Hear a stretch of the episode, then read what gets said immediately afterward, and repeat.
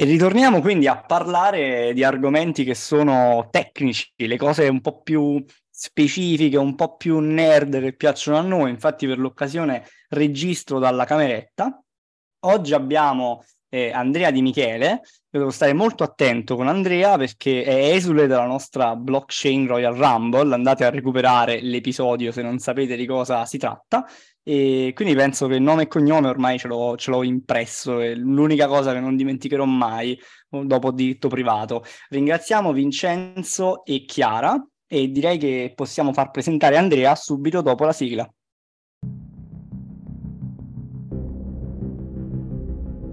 Benvenuti a un nuovo episodio di Officina Spritz. I am right now independently, financially independently. What? Nel mondo magari della DeFi. Bitcoin is going to zero. Altcoins. Il nostro luogo di ritrovo si chiama Officina, i nostri membri si chiamano operai perché eh, per cavalcare in questo settore eh, noi lavoriamo solo. Dump it. Ricordiamo a tutti che non sono consigli finanziari, qualsiasi cifra investirete, il capitale è sempre a rischio. Quindi, ma quindi non investite. Perché? Non lo fate. Lasciate perdere, raga. Rieccoci, benvenuti. E notizie d'apertura, due notizie molto salienti in due direzioni totalmente opposte. Partiamo dal, dal, dato importante, Turchia, elezioni, si va al ballottaggio il 28 maggio, finalmente, direbbero alcuni o purtroppo, vediamo un Erdogan sotto il 50% dei consensi e non dobbiamo però illuderci perché come sappiamo in, in tutte le para-democrazie, se così vogliamo, eh, l'esito elettorale sicuramente non assicura quello che poi sarà eh, il controllo definitivo dell'apparato paese. E, mh, mm, andiamo invece a parlare di Ethereum che ha avuto numerosissime difficoltà, numerosissime segnalazioni e, mh, mm, per quella che sembra una congestione eh, del sistema a seguito di una massiccia richiesta eh, che ha impedito, diciamo, ha fatto sì che Ethereum eh, processasse le transazioni ma non riuscisse ad elaborarle. E su queste bellissime notizie io darei subito la parola ad Andrea, al nostro ospite di oggi, eh, che si presenterà. Vai Andrea, chi sei, che cosa fai e soprattutto grazie per essere venuto oggi a dedicarci la tua serata. Ciao a tutti, eh, grazie a voi per avermi invitato. Eh, sono Andrea, sono un uh, cosmonauta, così mi definisco, da ormai cinque anni. E quindi seguo l'ecosistema Cosmos sia come sviluppatore e da un anno ho aperto anche una società di validazione proof of stake, quindi siamo anche validatori su diverse reti su Cosmos e sono totalmente appassionato e ho sposato interamente la causa dell'internet delle blockchain, di cui probabilmente parleremo fra poco. Parleremo fra poco perché oggi questo è uno di quegli episodi tecnici dove il nostro Vincenzo e Chiara, insomma, riescono a divertirsi abbastanza, fino a mai di dire che siete dei maledetti nerd. E, ehm, allora, anzitutto un parere su, uh, su, quanto accaduto a Ethereum. Uh, ci sono precedenti, uh, è un precedente che dovremmo tenere in considerazione, un po' quella che è la tua opinione su quanto accaduto e soprattutto se era qualcosa che ehm, in un certo modo ehm, potesse essere prevedibile. Ma allora direi che Ethereum è abbastanza famoso per le sue varie congestioni. Ci possiamo ricordare una delle primissime quando uscirono i CryptoKitties, che appunto portò praticamente allo stesso identico risultato, ossia Ethereum congestionato, eh, gas fees altissime e eh, transazioni lentissime. Quindi direi che sì, pot- possiamo aspettarcelo. Uh, se non erro, sono in uh, una lavorazione diverse implementazioni per migliorare la scalabilità di Ethereum, però purtroppo ancora non sono live, quindi per ora questo è così, ci si può fare poco. Quando ci sono tante transazioni il sistema viene appunto congestionato. Dici che è fisiologico perché poi oggettivamente eh, Ethereum è forse il sistema più trafficato. Sì, decisamente era una delle blockchain più popolari e appunto su cui gli utenti si riversano in massa ogni volta che ci sono novità, nuovi progetti interessanti. Sì, passiamo la parola a Cosmos parlando dell'ecosistema di Cosmos. Innanzitutto uh, Ne approfitto per salutare tutti, non mi sono presentato, sono Vincenzo. Tu Andrea hai in passato, mh, poco prima hai citato CryptoKitties, ricordiamo ai nostri spettatori che i CryptoKitties sono le forme primordiali degli NFT esistenti nel, diciamo, nell'ecosistema blockchain e del mercato delle criptovalute.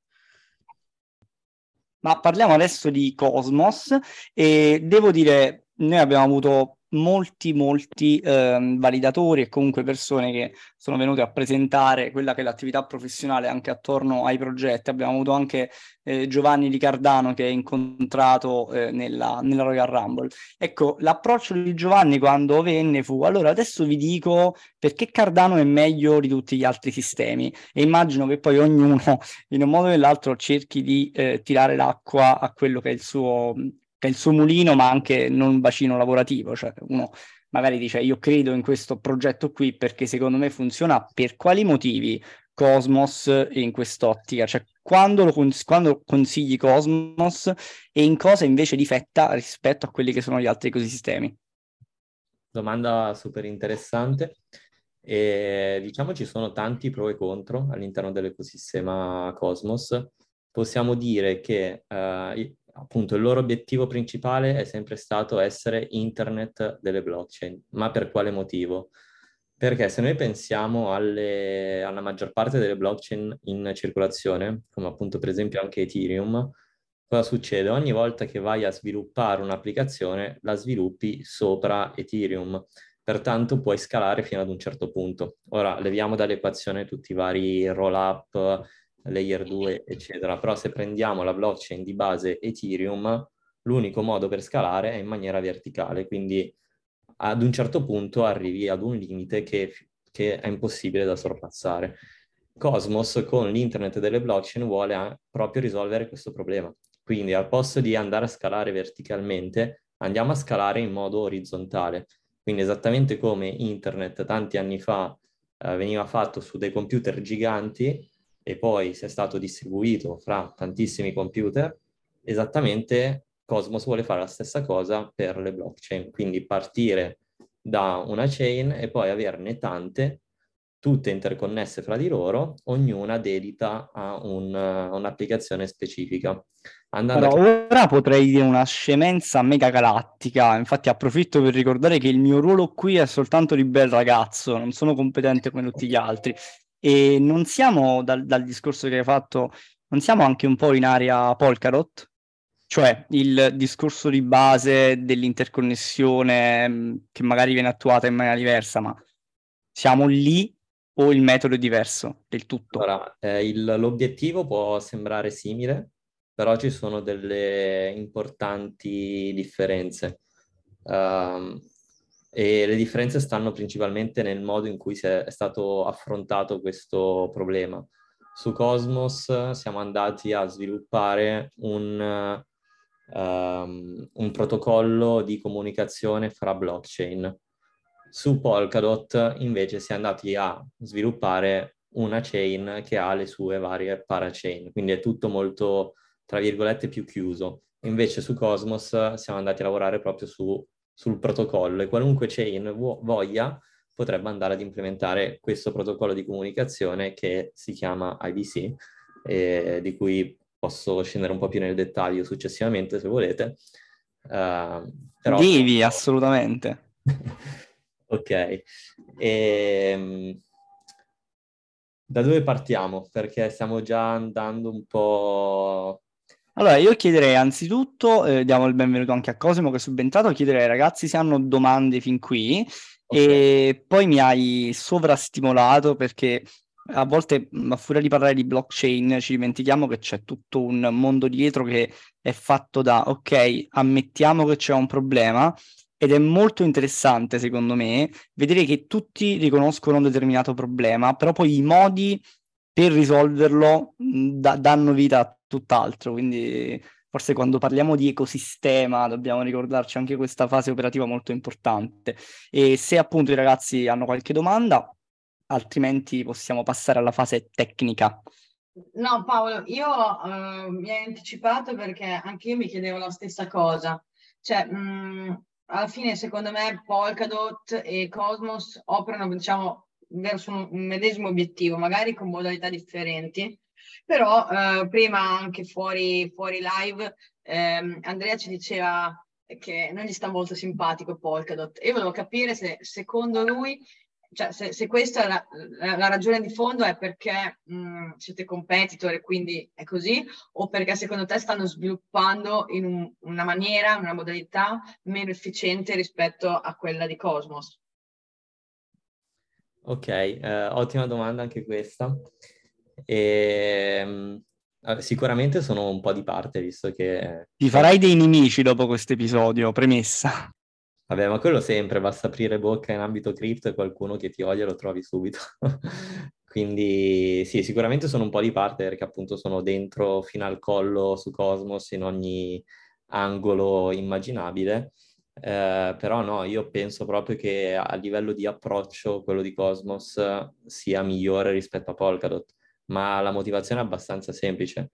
Polkadot basa tutto su shared security, quindi la loro main chain, la beacon chain Polkadot che dà sicurezza a un tot di altre parachain. Ecco, già solo qua il numero di parachain è limitato e il, l'unico modo per andare a connettere una parachain alla beacon chain andando a vincere una sorta di asta che viene fatto tramite il token DOT tutto questo sistema su Cosmos non esiste. Chiunque può lanciare in qualsiasi momento una chain Cosmos, connetterla all'ecosistema e automaticamente entra a far parte dell'ecosistema. Quindi è molto più aperto e permissionless rispetto a Polkadot. E questa secondo me è la differenza principale e anche la più importante. Il protocollo quindi che dicevi prima, che ci hai citato, diciamo che... Security. Ok, sì, è quello che ogni chain, diciamo, che vuole far parte dell'ecosistema Polkadot deve implementare per poi utilizzare, eh, correggimi se poi sbaglio, la sicurezza e tutti i benefici della chain principale. Sì, chiaramente non sei costretto ad utilizzare shared security da, dalla beacon chain, però è, diciamo, è quello il modo in cui loro vogliono risolvere il, il fatto della scalabilità orizzontale su Cosmos invece no, nel senso non c'è un punto centrale su Cosmos. Molti fanno questo errore di pensare che Cosmos Hub e il token Atom siano al centro dell'universo Cosmos ed è la cosa più sbagliata che ci sia, perché su Cosmos non c'è un centro, nel senso che tutti, tutte le chain sono connesse fra di loro una sorta di rete a maglia, quindi non, non, sono connesse a catena con un centro, sono proprio tutte connesse fra di loro e tutte possono comunicare in maniera permissionless con le altre. Il lato sicurezza di tutto questo ecosistema intrecciato, potremmo dire quasi open source, non, non crea particolari perplessità a lungo andare? Allora, lato sicurezza, uh, allora, facciamo un attimo un passo indietro. Quindi, ecosistema Cosmos, cos'è? È questo insieme di blockchain indipendenti. Queste blockchain indipendenti comunicano tra di loro con un protocollo di comunicazione standard e ognuna di queste chain ha la propria sicurezza. Questo qua nella versione base di Cosmos, diciamo, ha la, ha la propria sicurezza, quindi ha il proprio set di validatori, ha proprio, le proprie dinamiche di mercato. Ogni chain deve fare uno sforzo per andare a cercare una tokenomics che consenta di avere un sistema proof of stake che sia re- resiliente ad attacchi di vario tipo. Quindi ogni chain ha una sicurezza indipendente dalle altre, quindi non c'è eh, nessun effetto cascata, diciamo. Che in qualche modo quindi è compartimentata, se vogliamo. Esatto, è successo, beh, l'esempio più lampante potrebbe essere appunto Terra-Luna, quindi Terra-Luna era una chain Cosmos, sì, faceva parte, tra virgolette, dell'ecosistema, nonostante loro se ne siano sempre stati un po' in disparte, sì, perché poteva comunicare con tutte le chain di Cosmos, c'erano le pool su uh, su Osmosis con i token Luna UST, però quando è andato offline, Osmosis è andato offline, no, Osmosis ha continuato ad operare tranquillamente, esattamente come tutte le altre chain Cosmos. Eh, quindi non, um, sono tutte indipendenti, è proprio questa. Quindi non c'è, non c'è, alcun effetto valanga barra contaminazione, nemmeno ecco, nei casi più drastici. Poi non penso che Terra Luna sia una prassi, insomma, è stato qualcosa di inaspettato persino nel nostro ambiente.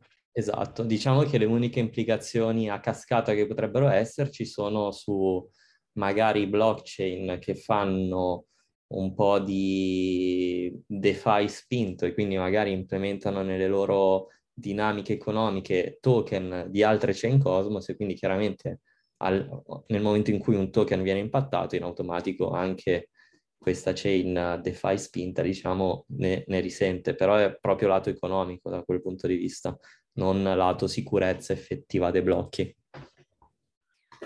Se, se posso, eh, Andrea, hai, hai citato Terra Luna. Sì. Eh, che tramite, eh, diciamo, la tecnologia Cosmos SDK si è, si è creata una propria chain. Ecco, vuoi spiegarci e vuoi spiegare nel dettaglio ai nostri ascoltatori che cos'è Cosmos SDK? Ricordiamo che ha dato vita, oltre a Terra Luna, anche a, a Tendermint, che è, una, diciamo, è una parte portante della Binance Smart Chain, adesso Binance Chain, e, um, e anche um, alla Kronos Chain, la chain dell'exchange, del token dell'exchange di CRO. Allora direi facciamo un attimo un momento di pausa per capire quelli che sono i vari termini all'interno di Cosmos, perché molto spesso si fa confusione ed è facilissimo fare confusione perché c'è Cosmos Hub, Cosmos Ecosystem e il token, quindi è davvero difficile. Quindi facciamo un attimo un quadro generale. Cosmos come ecosistema, appunto è l'insieme di queste blockchain indipendenti. Poi abbiamo Cosmos Hub, è una chain facente parte questo ecosistema, con le sue caratteristiche che se volete vi spiego dopo, e ha il token Atom met- per mettere in sicurezza quell'unica chain. Poi abbiamo Cosmos SDK. Cosmos SDK è un framework di sviluppo, quindi solo per addetti ai lavori, che consente la creazione di blockchain indipendenti. Quindi con Cosmos SDK tu puoi creare la tua blockchain e connetterla all'ecosistema Cosmos Ecosystem. E se vogliamo complicare ancora di più, stiamo facendo un rebranding di Cosmos Ecosystem in Interchain Ecosystem, così vabbè, in realtà si spera di far meno confusione in futuro, levando un po' di Cosmos e mettendo più Interchain. Non vi state rendendo la vita facile di certo. Per niente. Per niente. E diciamo che c'è sempre stato un po' un problema di nomenclatura, anche perché quando è partito Cosmos Hub non si sapeva bene in che direzione sarebbe andato Cosmos come ecosistema e quindi è sempre stata un po' una figura di riferimento, però la verità è che Cosmos Hub è solo una delle chain all'interno dell'ecosistema, una fra circa 51 attive in mainnet e svariate centinaia in testnet. Eh, adesso mi avvalgo di una, di una figura retorica. Cosimo, ci puoi parlare un po' della tua esperienza su Cosmos? Ma guarda, io la utilizzo un po' per la DeFi, un po' con liquid staking. Infatti volevo chiederti, ma innanzitutto quanti eh, Atom ci vogliono per diventare validatore? Allora, ehm, su, uh, su Cosmos, in generale con Cosmos SDK e l'algoritmo di consensus Tendermint, abbiamo un numero di validatori che è limitato ed è limitato uh, per classifica di token che si hanno in delega. Quindi, per rispondere alla tua domanda, quanti token ci vogliono per creare un validatore? Zero. Quanti token ci vogliono per effettivamente produrre blocchi? Anche lì zero, però devi avere delegati al tuo validatore almeno tot mila atom, che se non erro ad oggi sono tipo 20.000 atom, una cosa così, che corrispondono ad un controvalore di oh, 200.000 dollari, se non erro, sì. Quindi okay. eh, è, è fattibile fare un validatore senza nessun token, il problema è che poi per effettivamente produrre blocchi deve entrare nella top, su Cosmos Hub top 175, su altre chain top più piccole, però comunque bisogna ottenere delle deleghe, quindi non è una cosa che si può fare da, dal giorno alla notte. Tendenzialmente uno dei fenomeni che sto vedendo uh, nascere sempre di più sono vari youtuber, influencer che dicono ciao mi apro un nodo validatore e siccome hanno già una bella community dietro, in un secondo ottengo, ottengono abbastanza token in delega da finire nel set attivo e iniziano a guadagnare. Eh, questo sta succedendo sempre di più. Ma la razio nel decidere quello come sistema, secondo te, veniva proprio dal mettere delle barriere all'ingresso in maniera più o meno marcata o semplicemente questa è, un, è una conseguenza delle cose? No, non è un... nel senso non è voluto per escludere delle persone, chiaramente, è un limite tecnologico che ha Tendermint un limite tecnologico che si può spingere molto perché si può, sono stati fatti numerosi test e si possono avere anche 500-600 validatori attivi tranquillamente. Nessuno in mainnet l'ha, l'ha mai fatto, quindi per ora il, la chain con più validatori, se non erro, ne ha un 175. Um, ehm, però appunto ha un limite tecnico e so che può sembrare un fattore di centralizzazione, però in questo caso noi non dobbiamo misurare la centralizzazione per numero di validatori, ma per numero di delegatori. Questo perché Cosmos implementa una funzionalità importantissima nel suo sistema di delegated proof of stake che si chiama uh, redelegate. Quindi cosa succede? Nel momento in cui un validatore inizia a comportarsi in modo malevolo per, uh, in svariati modi, qualsiasi delegatore istantaneamente può eh, cambiare il, il, la sua delega verso un altro validatore, quindi andare a spostare il voting power a qualcun altro.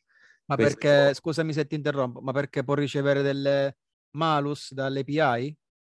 Allora, eh, ci sono dei sistemi di prevenzione automatica per appunto andare a scoraggiare attacchi alla rete, quindi quello principale è quello per prevenire double spending, quindi la, la eh, esatto, quello che, quello che, mi interessava, hai citato i, diciamo, i comportamenti maligni dei validatori. Che cosa, fa, che cosa prevede l'algoritmo di consenso di Cosmos per diciamo, scoraggiare questo tipo di comportamenti? I principali um, appunto, comportamenti malevoli sono due. Uno è appunto cercare di fare double spending o comunque di far forcare la rete e questo si fa facendo un double sign, ossia si firmano due blocchi alla stessa altezza, diversi, si va a incasinare la rete. Questo qua viene punito con uh, quello che si chiama tombstone, quindi il validatore viene autodistrutto e come penitenza c'è lo slashing del 5% di tutti i token in delega. Quindi anche un, un delegatore che ha delegato a quel validatore che si è comportato male riceve una, una perdita del 5% di tutti i suoi token, quindi abbastanza importante. Poi l'altro comportamento malevolo è un validatore che non produce blocchi, quindi è offline. Anche quello viene rilevato in automatico dal sistema e è, è, meno, meno, impattante, infatti lo slashing è solo dello 0,1%. Quindi, quindi sostanzialmente i due interventi sono due, eh, diciamo, i due castighi. Uno che vai a, a scoraggiare i deleganti a, a fornire i propri atom al, al validatore e quindi vedono, vedono, diminuito il proprio API e vanno, si rivolgono a un altro, semplicemente li prendono, risposta e ne vanno a un altro. Esatto. Purché sempre vogliono, decidono di tenerli lì sullo staking on chain, mentre invece l'altro è proprio eh, distruggere da un, momento, da un, momento, all'altro il validatore. Quindi ma questo comporta la perdita di, pure di tutti i token? No, no, no, i token non vengono persi, però il validatore non produce più blocchi, quindi l'API, l'APY dei delegatori di quel validatore va a zero e si subisce una perdita del 5%, quindi se avevi 1000 eh, ti vengono slashati tot 50 token. Ok. Poi ci sono altri comportamenti maligni che non vengono chiaramente rilevati, e che appunto vengono affrontati con questo fatto della ridelega. Ma banalmente un validatore potrebbe alzare la commissione al 100% senza dire niente a nessuno e quindi ciucciarsi tutto l'APY dei delegatori, questo è chiaramente un comportamento maligno, ma non è vietato dal protocollo, semplicemente se succede i delegatori se ne accorgono e vanno a spostare i propri token verso un altro. Sì. Eh, di, di, Cosmos stimo molto il fatto che è una chain molto efficiente, efficace e rapida. Infatti, anche Cosmo può confermarlo. Io ho utilizzato in passato sia, sia Binance Chain sia Terra Luna per spostare, ahimè, la stablecoin eh, che adesso non esiste più. Eh, tu, Cosmo, tu, Cosimo, come si trova? Allora, fra gli ecosistemi che ho utilizzato Erwan, Osmosis eh, e Orai Chain, ho utilizzato anche dei protocolli di liquid staking. Infatti ero curioso di sapere quanto si aggirava con quelle API di un validatore o comunque... Sì, allora... Eh, Cosimo vuole fare il cash, ecco perché ce l'abbiamo ah, sempre con noi. Allora, anche qui dobbiamo fare un po' di dif- differenziazione, perché chiaramente ogni, abbiamo detto, Cosmos è un ecosistema di blockchain indipendenti. Questo cosa significa? Che ogni blockchain indipendente ha il suo, uh, il suo modello economico, quindi ha la sua percentuale di inflazione, ha, la, ha tutte le sue dinamiche. Quindi certo. chiaramente l'APY cambia in base alla chain. Uh, su Cosmos Hub, se non erro, siamo intorno al 25%, una cosa così. Su Osmosi siamo intorno al 30%, su Juno siamo intorno al 40%, però ogni chain è diverso. E um, non cambia di molto l'APY facendo liquid staking, uh, in realtà è chiaramente un po' più basso facendo liquid staking perché il protocollo uh, si prende una piccola commissione, quindi chiaramente l'APY è un po' più basso, però non cambia di molto, siamo sempre lì. Io, io ho, ancora una perplessità tra Cosmos e Polkadot, perché io sono una grande fan di Polkadot, a differenza tua, Andrea. E, ehm, allora, quello che mi turbava principalmente è il fatto che chiunque può accedere a Cosmos senza, diciamo, un filtro iniziale mentre su Polkadot, essendoci, come dicevi tu prima, eh, le parachain che vanno con asta, uno deve comunque pagare una somma per entrare lì. Ce n'è un numero limitato e io in un futuro, bene o male lontano, mi immagino che di chain che ehm, sopravviveranno e avranno senso di esistere saranno meno rispetto a quelle che potenzialmente potrebbero esistere. Quindi su Cosmo potenzialmente è un numero di chain infinito che può essere interoperabile, quindi senza filtrare magari progetti, progetti scam o progetti di, di, poco valore. Mentre su Polkadot alla fine la selezione diventa un po' più naturale per il modello con cui è stato fatto. O sbaglio?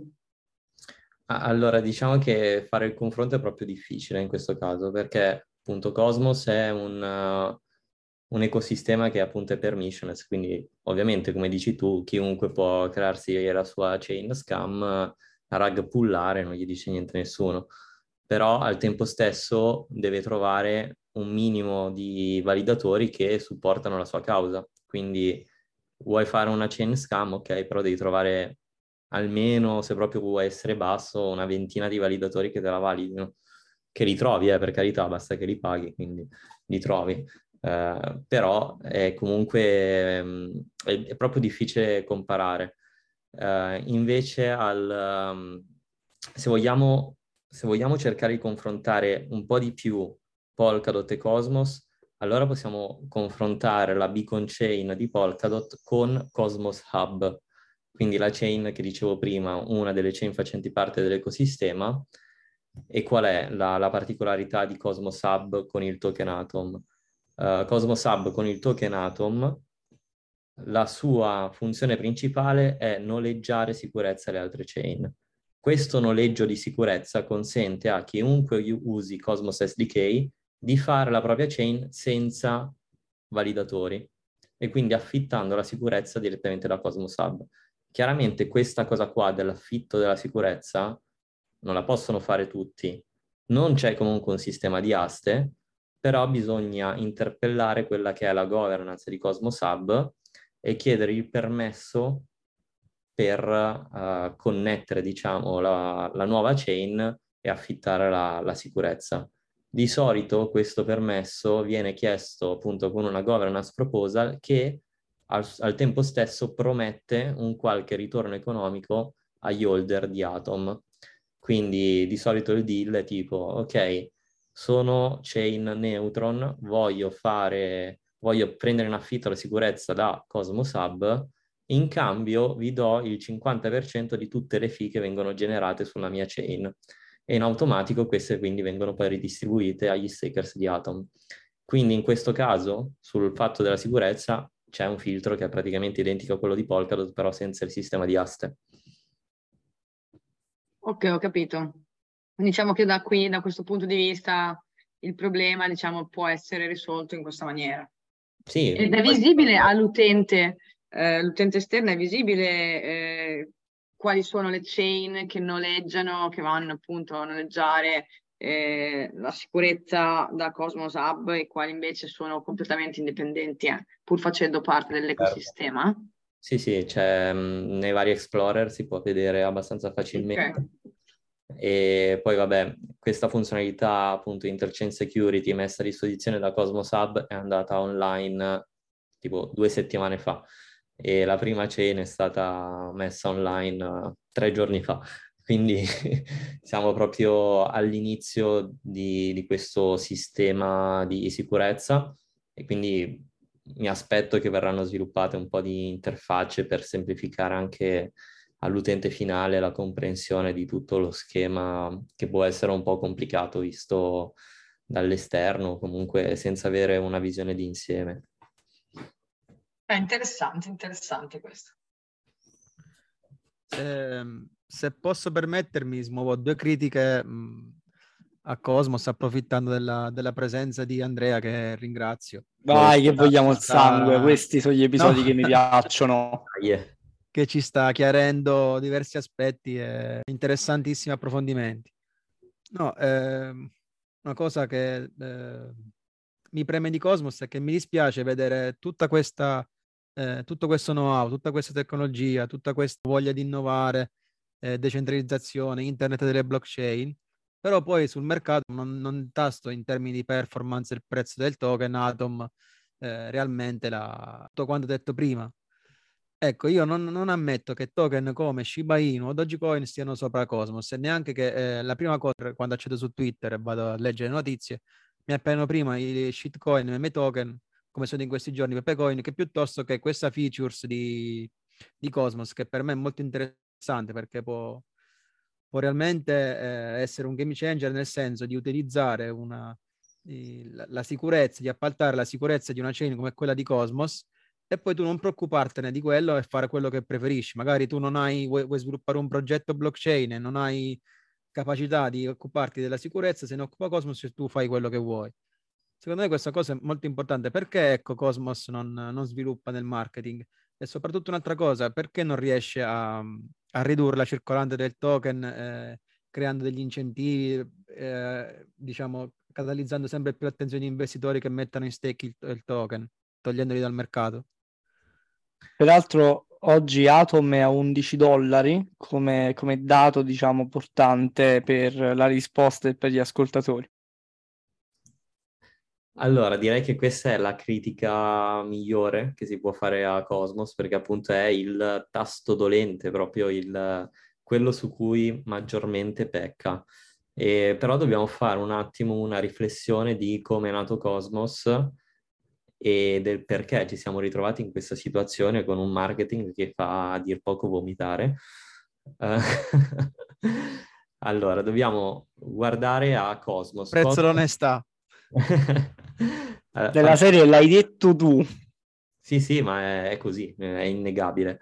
Uh, partiamo da capire come è nato Cosmos. Cosmos è nato come progetto tecnico, quindi tutte le società che stanno dietro a Cosmos, loro sviluppano solo Cosmos SDK. Hanno, sono, hanno passato 3-4 anni full focus solo su Cosmos SDK. Quando Cosmos SDK è arrivato ad un livello tale da dire ok, forse può funzionare davvero, possiamo iniziare a farci le chain, hanno deciso di lanciare Cosmos Hub. Però l'hanno lanciato senza nessuna visione a lungo termine. Loro hanno creato questa chain, Cosmos Hub, è stata una delle prime ad utilizzare Cosmos SDK, quindi è stata la prima chain all'interno dell'ecosistema, però non aveva assolutamente nessuna utilità. L'unica cosa che potevi fare era prendere i tuoi token, metterli in staking, basta votare nella governance e fine. Quindi era una, un token totalmente inutile. E quindi era anche abbastanza impossibile farci un marketing dietro, perché cosa dici? Atom è la, il token del futuro perché è di Cosmos? No, perché non è vero. Non è un punto, è un punto centrale dell'ecosistema, non, il suo valore non è detto che prenda prezzo con l'utilizzo dell'SDK. Quindi dobbiamo sempre scindere no? tecnologia e prodotto. Non è detto che se viene utilizzato Cosmos SDK, Atom prenda prezzo.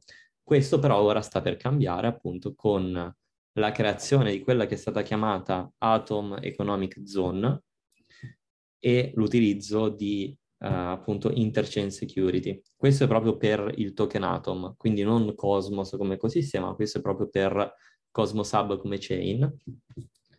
Appunto, uh, Cosmos Hub ha detto troviamo un prodotto che possiamo vendere, tra virgolette, e loro hanno detto cos'è la cosa migliore che può offrire Cosmos Hub? E la risposta è stata la sicurezza. Prima hai detto perché non andiamo a cercare di ridurre le monete circolanti? Ok, un dato interessante di Cosmos Hub è che il 70% di tutta la total supply è in staking, quindi il circolante è solo il 30%. E questo cosa ne deriva? Ne deriva che Cosmos... Cosmos scusami un attimo, scusami un attimo. Allora quindi eh, cioè, l'inflazione del token è alta, cioè come si spiega questa cosa? La cosa bella di Cosmos Hub è che appunto ha come target, uh, come target di staking, di quantità di token in staking il 65%, e regola in automatico l'inflazione a seconda di quanti token sono in stake. Quindi se siamo sopra il 65%, l'inflazione automaticamente scende, così per disincentivare le persone a mettere in staking. Se è sotto il 65% invece si alza, in modo così da rimanere sempre più o meno al 65% di token stake. Quindi, quindi, scusami, questo mi genera una seconda domanda da farti, ma la, la total supply quindi non è definita? No, no, la total supply è... non, non c'è, è un token ah. attivo. Sì. Ok, quindi questo non lo so, grazie. Scusa, non, c'è una total supply massima da raggiungere, quantomeno per ora, poi magari in futuro ci saranno delle governance proposal per cambiare, ma non penso sinceramente. E comunque, riconnettendomi a quello che stavo dicendo, il fatto di avere il 70% di token in stake significa che a livello economico è una delle chain più dispendiose da attaccare. E appunto, proprio per questo motivo è stato detto, ok, quindi il nostro prodotto di punta è la sicurezza della rete. E hanno detto, inventiamo interchain security, andiamo ad affittare la sicurezza a nuove chain che stanno nascendo e ce ne sono davvero tante in linea. La prima che è già andata online si chiama Neutron, che è una smart contract platform. La seconda sarà Noble. Noble è una chain per uh, l'emissione di asset digitali collateralizzati, le stablecoin. E hanno fatto una bellissima partnership con Circle e USDC e la cosa figa è che appunto la chain Noble andrà a pagare a Cosmos Hub, che gli fornisce la sicurezza, una percentuale delle commissioni sugli scambi di USDC all'interno della rete Cosmos. Io non ho voglia di condividervi i calcoli fantomatici che si possono fare, ma se voi andate a prendere, proprio per uh, fare una sorta di comparazione, i dati che aveva UST su Terra, possiamo immaginare che USDC emesso da Circle su Cosmos Hub possa raggiungere più o meno volumi simili. Andate a ipotizzare una percentuale di commissione, andate a ipotizzare una percentuale che viene ridata agli Atom Stakers e capirete immediatamente che mettere in staking Atom è probabilmente una delle scelte migliori che potreste fare. Poi non sì, sono consigli eh... finanziari. Se non sbaglio, poi si vocifera anche di uno sbarco di, del DEX dei YDX su Cosmos. Sì, sì di YDX uh, appunto loro vogliono fare una chain loro, quindi utilizzeranno Cosmos SDK e però non utilizzeranno interchain security, quindi non si connetteranno, non affitteranno la sicurezza di Cosmos Hub, ma avranno i loro validatori, quindi saranno indipendenti, ma all'interno dell'ecosistema. Questo secondo me porterà a un bel marketing indiretto, perché chiaramente un progetto così grosso che si muove all'interno dell'ecosistema porta nuove persone interessate e un punto un marketing, una sorta di marketing indiretto. Beh sì, ricordiamo ai nostri spettatori allo stato delle cose DYD considerando soltanto il, il volume di trading delle 24 ore sposta a mezzo miliardo di dollari. Eh sì, eh sì. Bene, io anzitutto è stato un discorso veramente bello, profondo, tecnico, io non ci ho capito niente, però, però vi ho visto veramente tutti quanti molto presi e stimolati, sono sicuro che i nostri ascoltatori saranno in visibilio. Io ho una domanda per Andrea che possiamo, diciamo, anticipare che è un po' la domanda barra macro tema di chiusura. Volevo chiederti quale fosse il ventre molle, se così possiamo dire, diciamo il, il punto debole, ma oggettivamente una volta che eh, abbiamo affrontato il discorso marketing non può che essere quello, perché poi parliamo di un mondo fatto di, tra virgolette, bei progetti che non hanno portato assolutamente a nulla, eppure hanno avuto una forza attrattiva e mediatica enorme, quindi serve, serve quasi più della sostanza. E invece ti chiedo, dove va Cosmos? Cioè, eh, quando, quando non sarà più un qualcosa per addetti ai lavori, ehm, quando magari vedi questa massa adoption di cui tanto si parla. Domanda proprio da colloquio, dove va Cosmos? Dove, dove la troviamo tra cinque anni? A far cosa? Ok, allora, uh, è una domanda super interessante perché uh, se noi prendiamo il white paper originale di Cosmos è finito, abbiamo finito al 100% da un bel po' di tempo. Quindi uno potrebbe dire, vabbè, a posto, tiriamo i remi in barca, finito, non abbiamo finito da sviluppare. Invece no. Uh, la roba bellissima del protocollo IBC, che è quello su cui si, fo- si, si basa tutto l'ecosistema e appunto la teoria dell'internet delle blockchain. Questo protocollo di comunicazione che possiamo compararlo al TCP/IP di internet, quindi quello che ci mette in comunicazione per caricare le, le pagine dei siti web, ma anche che ci carica le canzoni di Spotify, e, tramite il quale state ascoltando questo podcast. Se noi guardiamo la visione grande, ossia il protocollo IBC, possiamo capire immediatamente che gli sviluppi di esso sono potenzialmente infiniti. Per ora l'utilizzo maggiore di IBC è per i token transfer, però per esempio siamo già al lavoro per un protocollo di uh, trasferimento di token NFT. Poi ci sono, e la, la parte bella de, del protocollo per lo scambio di NFT è che le royalties vengono automaticamente integrate. Quindi se tu mandi un NFT su un'altra chain, eh, anche le royalties possono essere bridgiate nello stesso modo. Quindi quello è molto interessante. E poi in generale tantissime applicazioni per migliorare la user experience. Quindi uh, attualmente magari se vuoi fare uno swap su Osmosis devi depositare Atom dentro la scheda assets, eccetera, eccetera. Questo per delle limitazioni che ha il protocollo IBC di base, ma in futuro sarà tutto con due clic e tu effettuerai transazioni su chain multiple con un clic e questo sarà possibile proprio a livello di protocollo, sempre senza dare le nostre chiavi a nessuno, senza usare sistemi centralizzati. Quindi fra cinque anni mi aspetto Cosmos ad aver portato all'ennesima potenza il protocollo IBC, migliorando la user experience quanto possibile.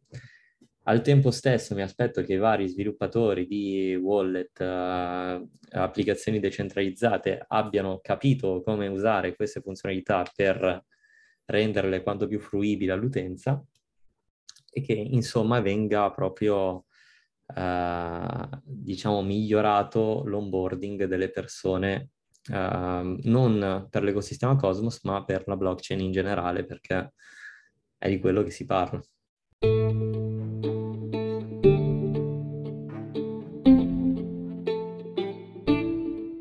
Guarda, soddisfattissimo della risposta, peraltro pensavo chissà quando hanno scritto il white paper magari si immaginavano che ci avrebbero messo vent'anni e invece ce l'hanno fatta.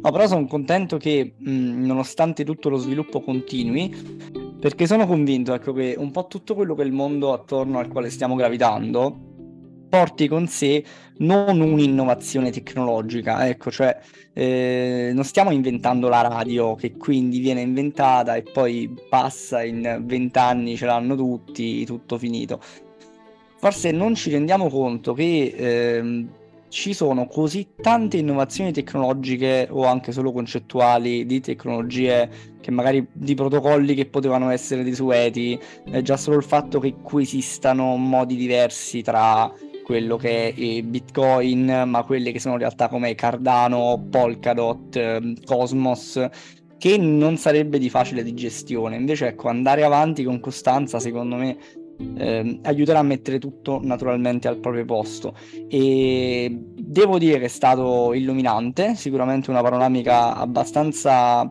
a 360 gradi, anche se immagino che tu potresti prendere un solo segmento di quelli affrontati oggi e parlarne per 24 ore, però ecco, io chiuderei lasciandoti un, un intervento finale, qualcosa da dire ai nostri ascoltatori eh, o a te stesso, perché no? E ringraziandoti in anticipo. Quindi lasciamo lo spazio in chiusura a, ad Andrea Di Michele, eh, Cosmos. Eh, io sono Paolo Marra e questa era Officina Spritz. Grazie mille e vabbè, innanzitutto grazie per uh, questo podcast. Spero che uh, insomma il, uh, il verbo di Cosmos sia diffuso quanto più possibile perché appunto in marketing farà pena, però noi ci impegniamo tanto a condividere la, la tecnologia con quante più persone possibili. E giusto un ultimo appunto, che è una cosa che non ho detto prima, per uh, enfatizzare quanto l'ecosistema Cosmos sia aperto, il protocollo ABC di cui parlavo prima, quello che consente la comunicazione fra blockchain, uh, è un protocollo, quindi non importa che siano chain Cosmos. E infatti, appunto, altre chain come una parachain di Polkadot, Ethereum, eccetera, stanno implementando anche loro IBC, quindi anche loro potranno connettersi all'ecosistema tramite questo protocollo, il che secondo me è molto interessante. Però questa era l'ultima cosa che volevo dirvi. Grazie mille e buona, buona serata a tutti, buonanotte anzi. Grazie mille. buonasera.